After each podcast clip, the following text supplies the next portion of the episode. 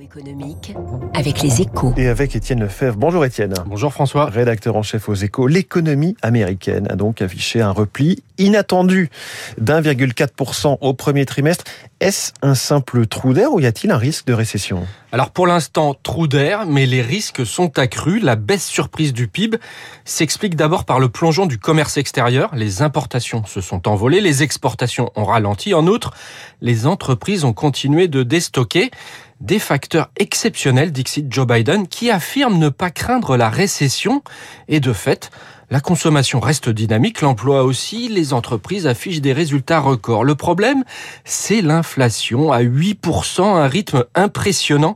Une inflation aggravée par la crise ukrainienne et les pénuries mondiales, certes, mais qui a été poussée au départ par les plans de relance massifs du président démocrate. Mmh alors même que la croissance post-Covid s'envolait.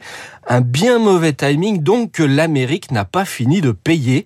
Avec le bon des importations, une grande partie de ces largesses bénéficie en outre à l'étranger, producteur de matières premières en tête. alors est-ce que cela pourrait conduire la Banque centrale américaine à ne finalement pas augmenter ses taux comme c'est prévu? Mais en réalité, la Fed n'a pas le choix. Elle aussi est en retard dans la normalisation de sa politique monétaire.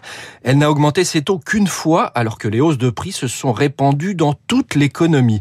Wall Street anticipe donc toujours un relèvement de 0,5 points des taux la semaine prochaine et d'autres hausses d'ici la fin de l'année. Évidemment, Lutter contre l'inflation sans casser la croissance relève de la gageure. Les ménages ont encore un matelas d'épargne, ils bénéficient de fortes hausses de salaire, mais leur morale risque de flancher si les prix ne se calment pas. La Maison Blanche fait donc pression sur les entreprises, mais elle n'a pas de levier pour agir.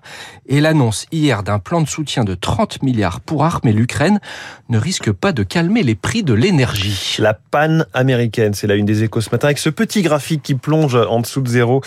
On connaît dans un, peu plus d'un quart d'heure. Hein, le chiffre pour la France dans 16 minutes pile. Première estimation du PIB que nous donnera euh, l'INSEE à 7h30. Merci beaucoup Étienne Lefebvre et bonne fin de semaine. Il est 7h14 donc une transition énergétique massive, certes coûteuse mais créatrice de valeur. C'est ce que nous allons explorer avec mon invité Thomas Friedberger de Tikeo.